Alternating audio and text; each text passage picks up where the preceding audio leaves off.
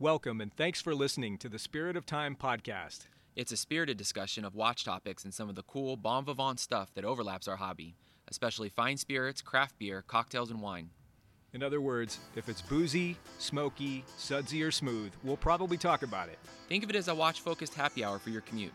We are your hosts. I am Matt. I'm Gregg. Thanks for listening and enjoy the episode.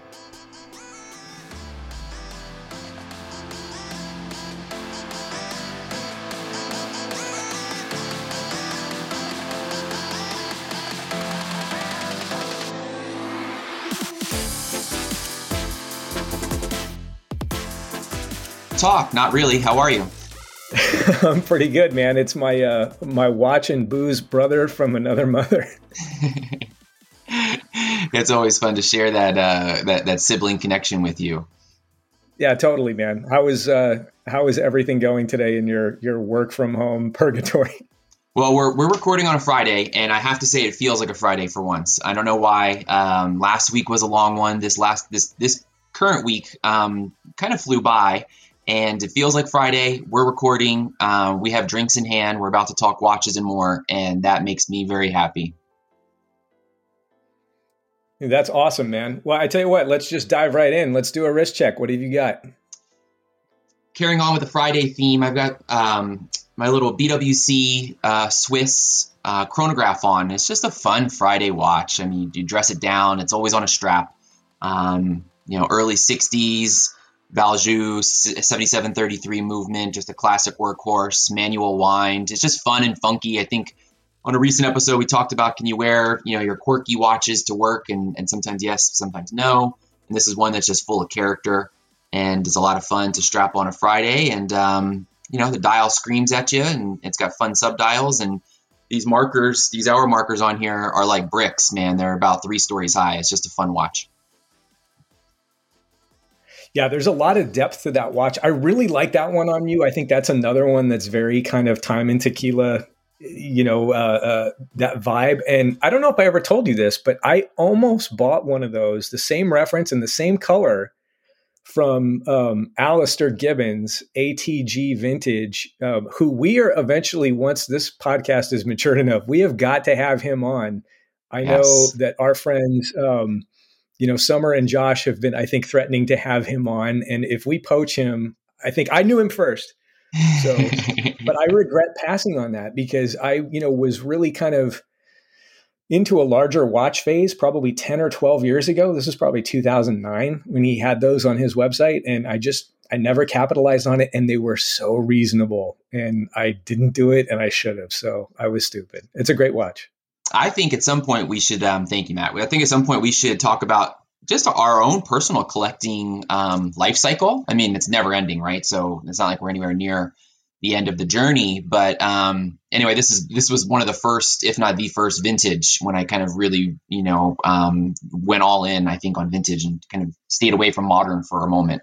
And um, I'm glad I did. Like you said, it's it's a really really great fun piece. Tell me what's on your wrist today.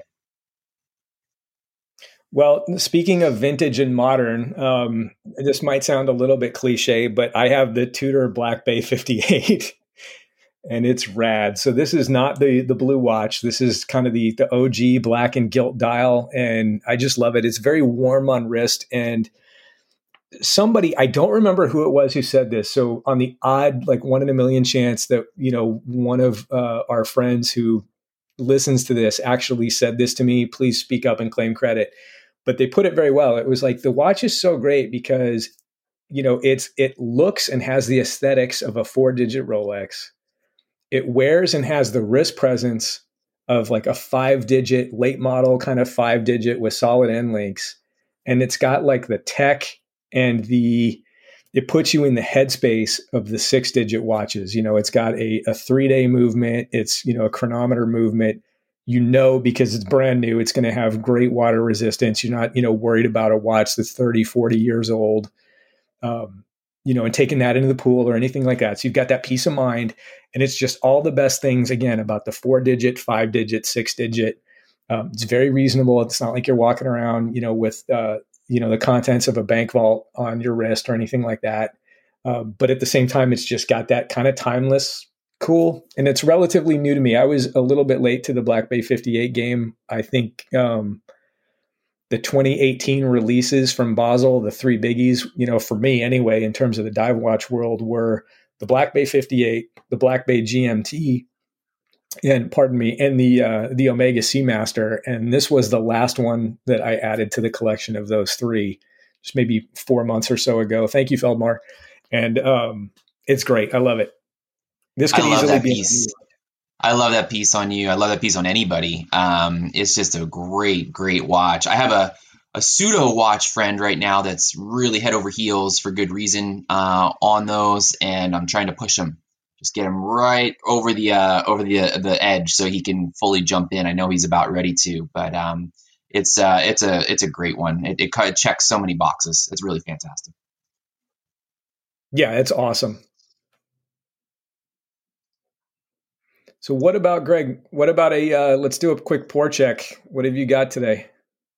You know, right now I'm I'm drinking uh, something that you're familiar with, uh, Fortaleza tequila, of course. Love that one.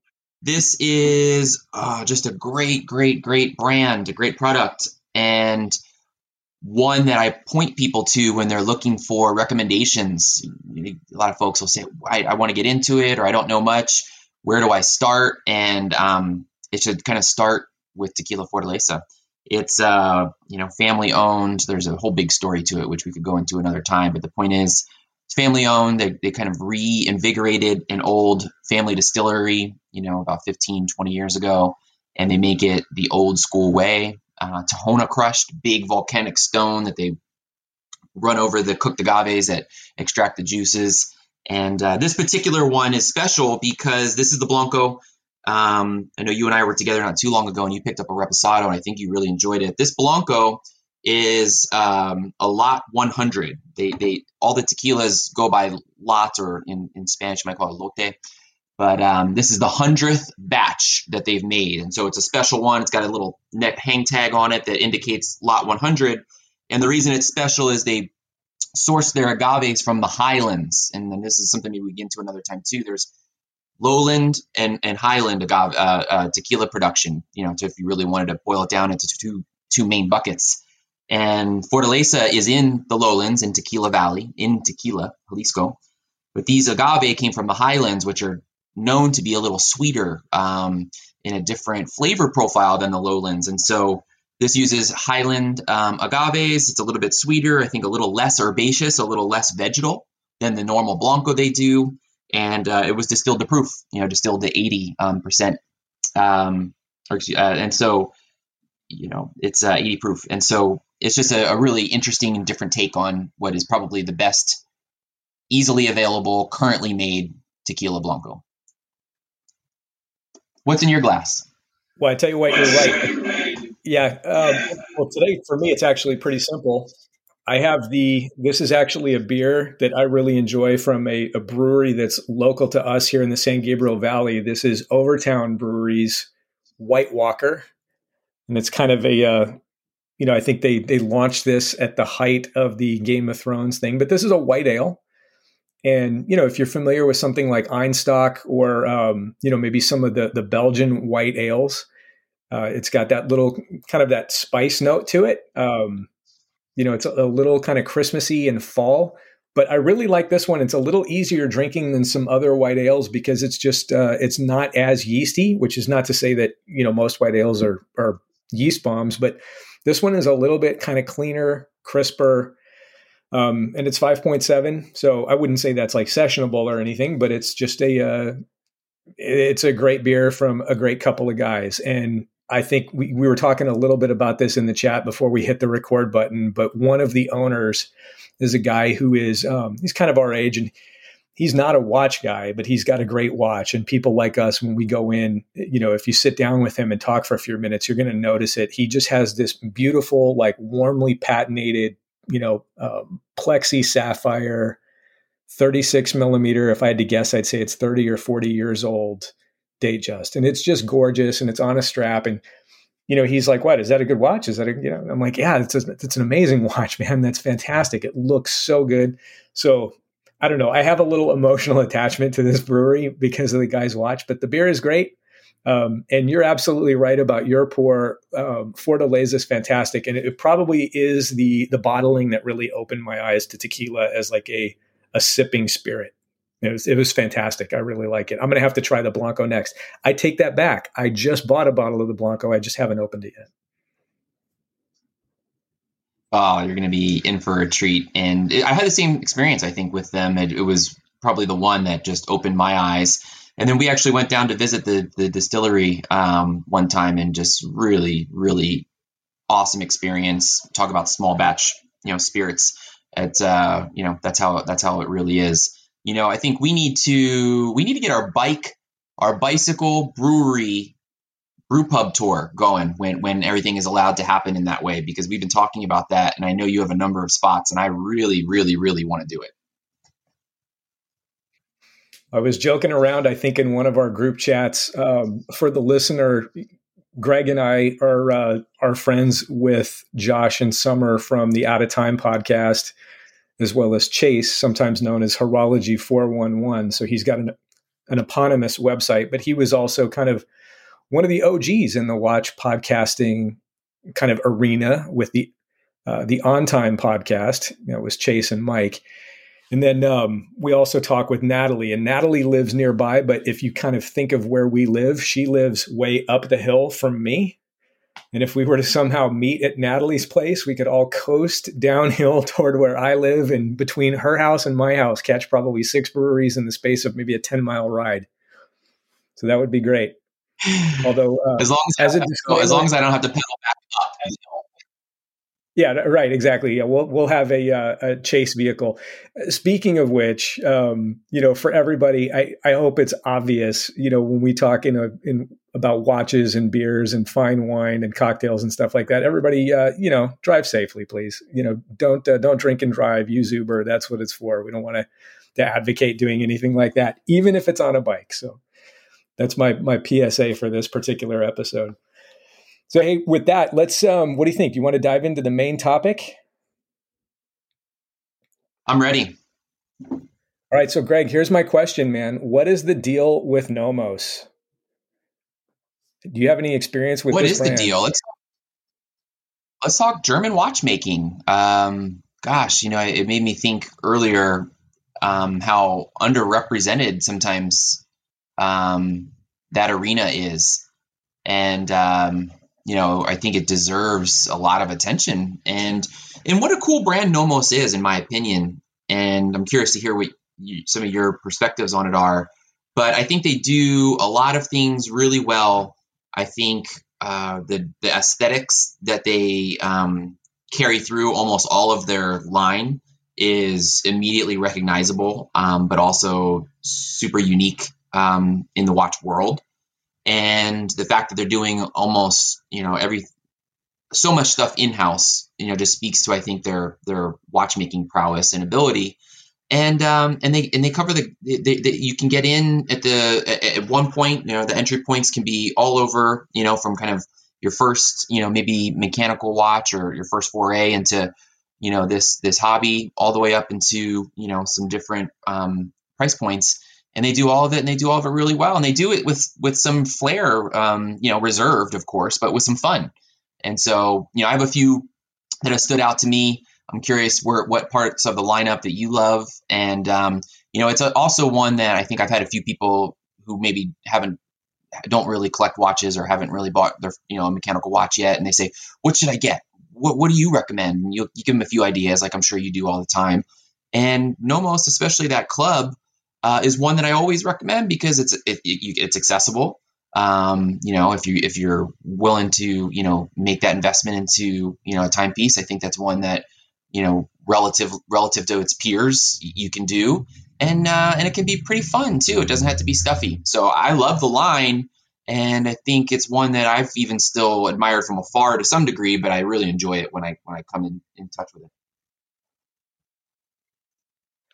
Well, I agree with all of that. I have no, okay, so I have to, you know, um, hold up my hand here and admit that I've never owned one. I don't own one now, and I haven't in the past. I've had a lot of opportunities to examine. We have a number of mutual friends who have uh, a number of these, you know, from uh, you know the club. I know that um, I know somebody who has an Orion that I've had a chance to take a look at. Uh, I've had an Ahoy in my hand. That's a great watch.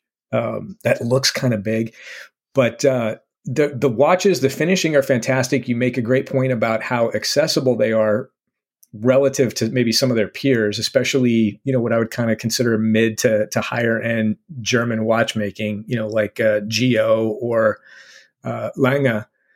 You know, this is certainly you know a bargain to get into something you know from Saxony, which is great.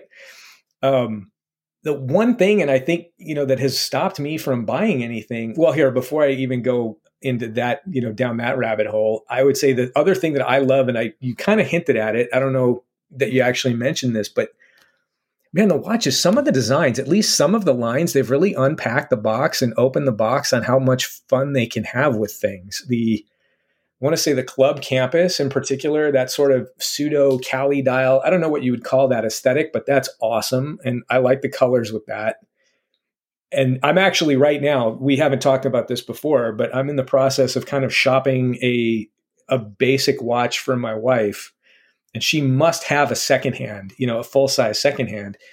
And so I've been kind of going back and forth between Junghans, another German brand, and Nomos. And as much as the Junghans kind of makes more sense because of that center second that they have, and they've got some quartz watches, which she actually prefers. Um, but I really want to buy her a Nomos because I, frankly, I probably would. but you know, uh, unisex watch alert um, for Kara Barrett. Uh, but yeah, some of those watches are just fantastic, and they're so much fun in terms of the colors. Tell me, how awesome would this be? So you know, up near the top of their line, you know, is the the Zurich line of watches, and there's the, the Zurich and the Zurich Weltzeit, the world timer, and that blue that they do, which is kind of so dark and and just this kind of stately, deep blue color you can't really sometimes tell is that blue? Is it black? Is it like a dark purple? What is it? How awesome would that be if they did that watch in something like a yellow? Or you know a maybe not that blaze orange or signal red is i think what they call it but you know maybe a lighter blue like the um i don't know what the, the term for it would be but the the lighter color blue in the bavarian flag for instance you know it's the blue that the BMW Roundel is known for. You know, it's the basically just a little cross section of of the uh, the Bavarian flag. Not that these folks are in Bavaria or anything, but you know what I mean. But that that color looks great. Um, I, I would I would probably be a customer for a watch like that all day long, even though it doesn't really have a place in my watch box. I would be like, okay, gimme. What? Do, how, how do I need to save up for that? it's one of our favorite things, right? To to take something that's already in production and play with it a little bit to say what it, what would make it part of my collection, right? You're kind of on the precipice, like you could maybe do it, but what would be the one tweak or the one little nudge that you would make that would that would probably put it in your watch box? And I, I agree, that would be a great look. That would be an absolutely great look, and I've I've always admired that one. We know a few, I know a few folks um, who have gotten it um, one in particular who who visited um, Nomos, and that was the kind of the the the, the um, uh, mem- mem- memory to bring back home was that Zurich, and how cool to do that too, bring that home from the factory. And um, but uh, you know, like you said, I think they're fun up and down the line. Um, they could have some fun in other ways, but you know, I think that would be cool what you do, how you described it. Now you mentioned somebody going and picking that up. That reminds me of uh, you know with BMW or Volvo or what have you, where you can uh, do the European delivery kind of experience, go overseas, pick up your car, drive it around on the autobahn on vacation, and then come home with the new passport stamp and just uh, and wait while they ship your car. You don't have to wait with the watch. You can just clear customs, customs, and uh, yeah, you're you're good to go. That's some neat memory making. What is your favorite model from them? You know, I think if I if you we've been just talking about it for so long, but the Zurich, if I if there was one that would probably find its way on my wrist, you know, would would probably be the Zurich. Um, I think the Autobahn is really cool. I know that one was, you know, a, a, more recent addition to the lineup within the last few years. I think it's just fun. I haven't seen it in person, to be honest. Um, so that I, I, have to say it with that caveat, but I just think it's really cool and fun. Um, has some depth to the dial, of course, some color uh, that makes it pop. And um, you know, the Ahoy you mentioned earlier. I mean, the lugs on that just for days, which is you know a great look. Um, but I can't speak to its you know wrist presence. You know, between all of those, you know, I think there, there's I would say, yeah. I mean, if there's one thing that kind of keeps me away from from Nomos is the wearability of the lugs. I think most of the models, with maybe an exception of the club, although the club still definitely has that, um, or something like the um, maybe the Metro, you know, where it's got kind of the wire lugs.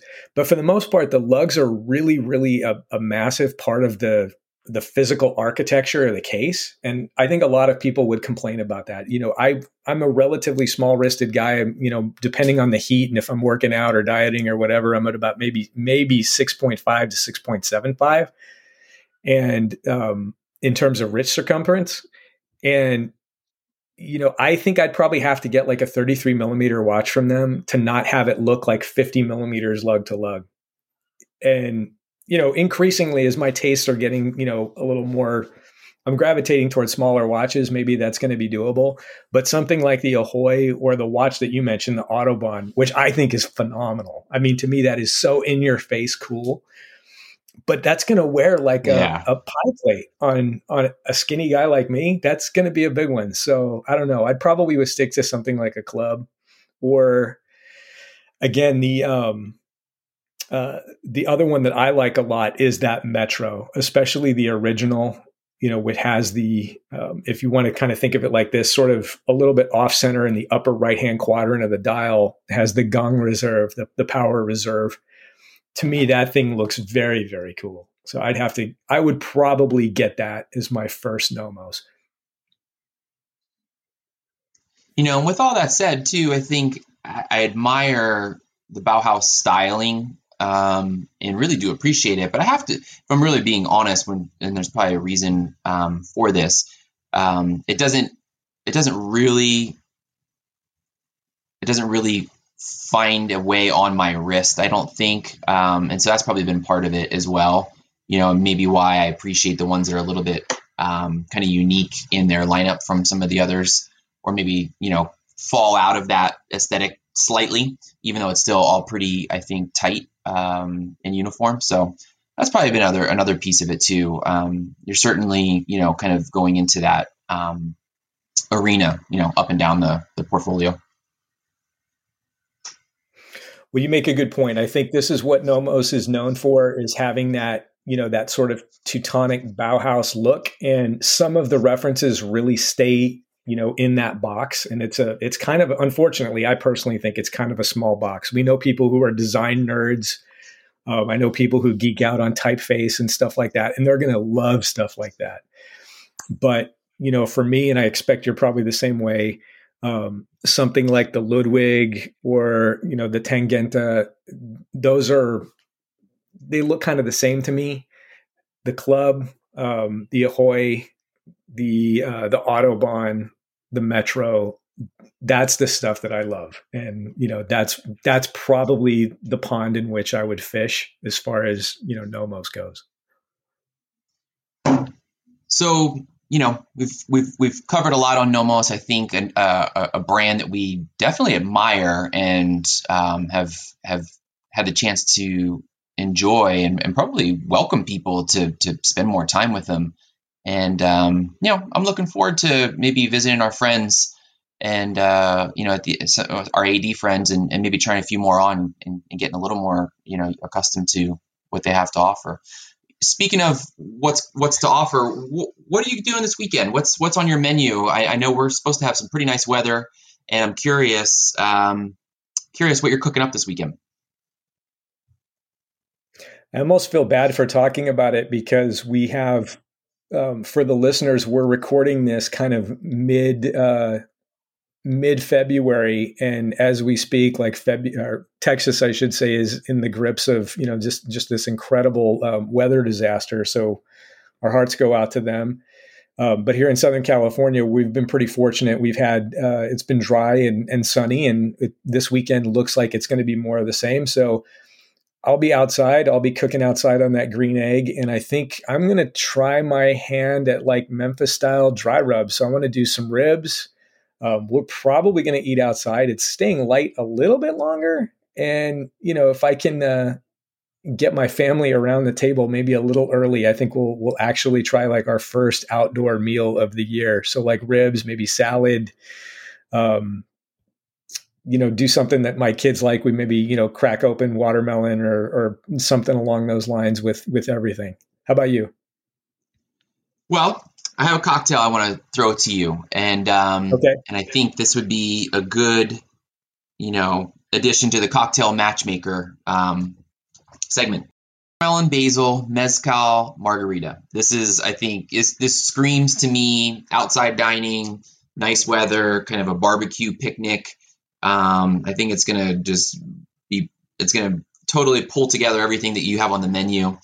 Uh, one of my favorites, really, basic margarita recipe, but with a little a little flair. Um, it's not going to take too much effort. So got you have the watermelon on hand, so you're already you know one step ahead of the game. We're going to make some fresh uh, watermelon juice from that. Um, two ounces espadin mezcal of your choice. Um, three ounces of uh, that fresh watermelon juice, an ounce of fresh lime juice. Muddle some basil in your shaker. Uh, and I don't always do this, but it works on this one. Salt rim. I used some Himalayan salt, that pink Himalayan salt, so it gave it a really great color pop you had the the margarita obviously is going to have a, a, a, red pink um, color to it from your watermelon juice so the pink himalayan salt just really gave it a nice presentation throw some basil on the top of that and gotcha. i think the presentation is going to be top notch um, but the smokiness of the of the mezcal the you know the roasted you know flavor is going to pull through um, on the sweetness of the watermelon and i think you guys are going to have a really awesome time with uh, what sounds to me like a perfect day outside yeah, awesome. Well, you're going to have to wish me luck on the ribs because I've I've done that many times, but not on the green egg yet. So that's going to be a little trial and error. But let me ask you a question, just for the listener, because I mean, until you know, fairly recently hanging out with you, I wouldn't have known this. Explain what is espadin. With tequila, um, so we're going to bounce back and forth for just a moment. Tequila, most most of its production, all of it actually, by definition, has to be um, 100%, you know, uh, um, blue Weber agave. And so that's a, a that's a, a varietal uh, species of, of agave.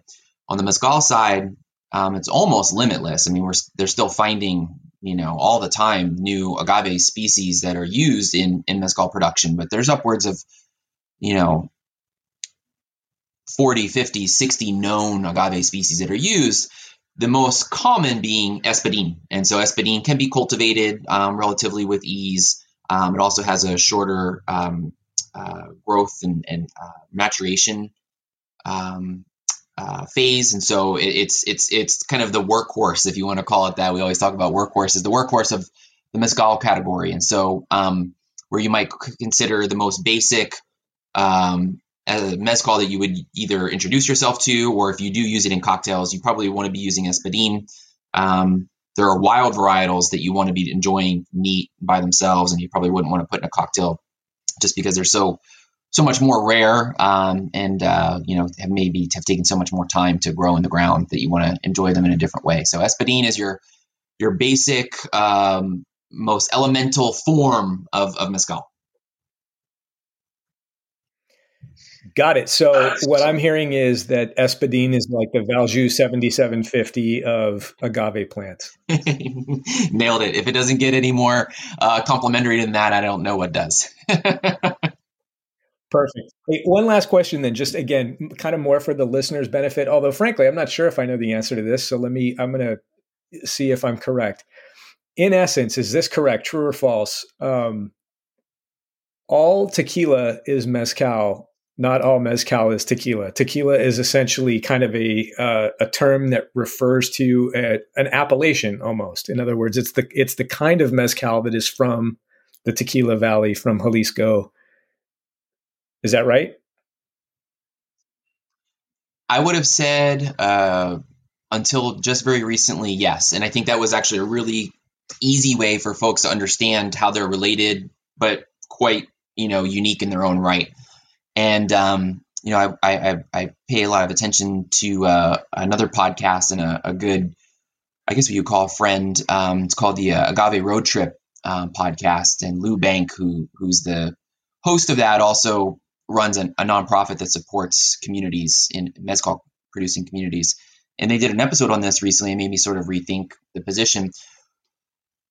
Basically, the governmental bodies that oversee tequila production and mezcal production have become very um, interested in, and also um, uh, legislative in in capturing the words tequila mezcal in terms of their denomination of origin and how that you can use them.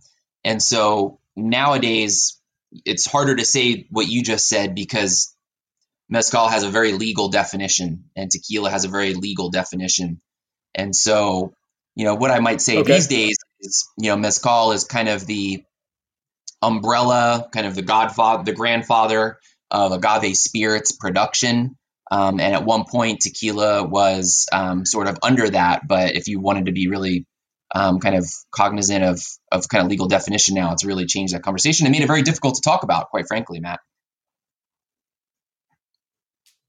All right. Well, we'll kind of keep it at the uh, the thirty thousand foot level then, and just say that it's um, it's probably akin to you know uh, denomination naming for you know French wine and Italian cheese, and just leave it at that. It is what it is, and we'll we'll talk about it like mezcal and tequila and stuff like that. And again, for the listener, we're going to talk about bourbon and we're going to talk about beer. Don't worry, the last couple have been tequila, but it's it's all out there.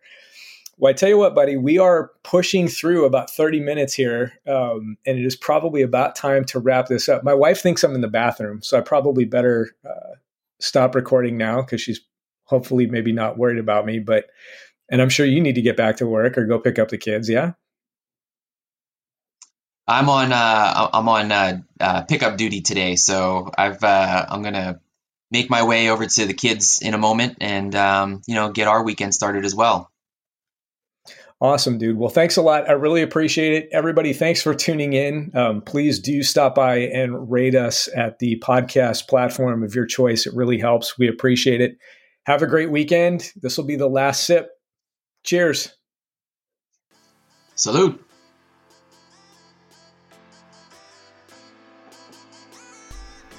We hope you enjoyed the episode. Don't forget to rate us on your podcast platform of choice. It really does help. You can find us on Instagram at Spirit of Time Podcast and contact us at spiritoftimepodcast at gmail.com. As always, please drink responsibly. Thanks again for listening. We'll see you next time.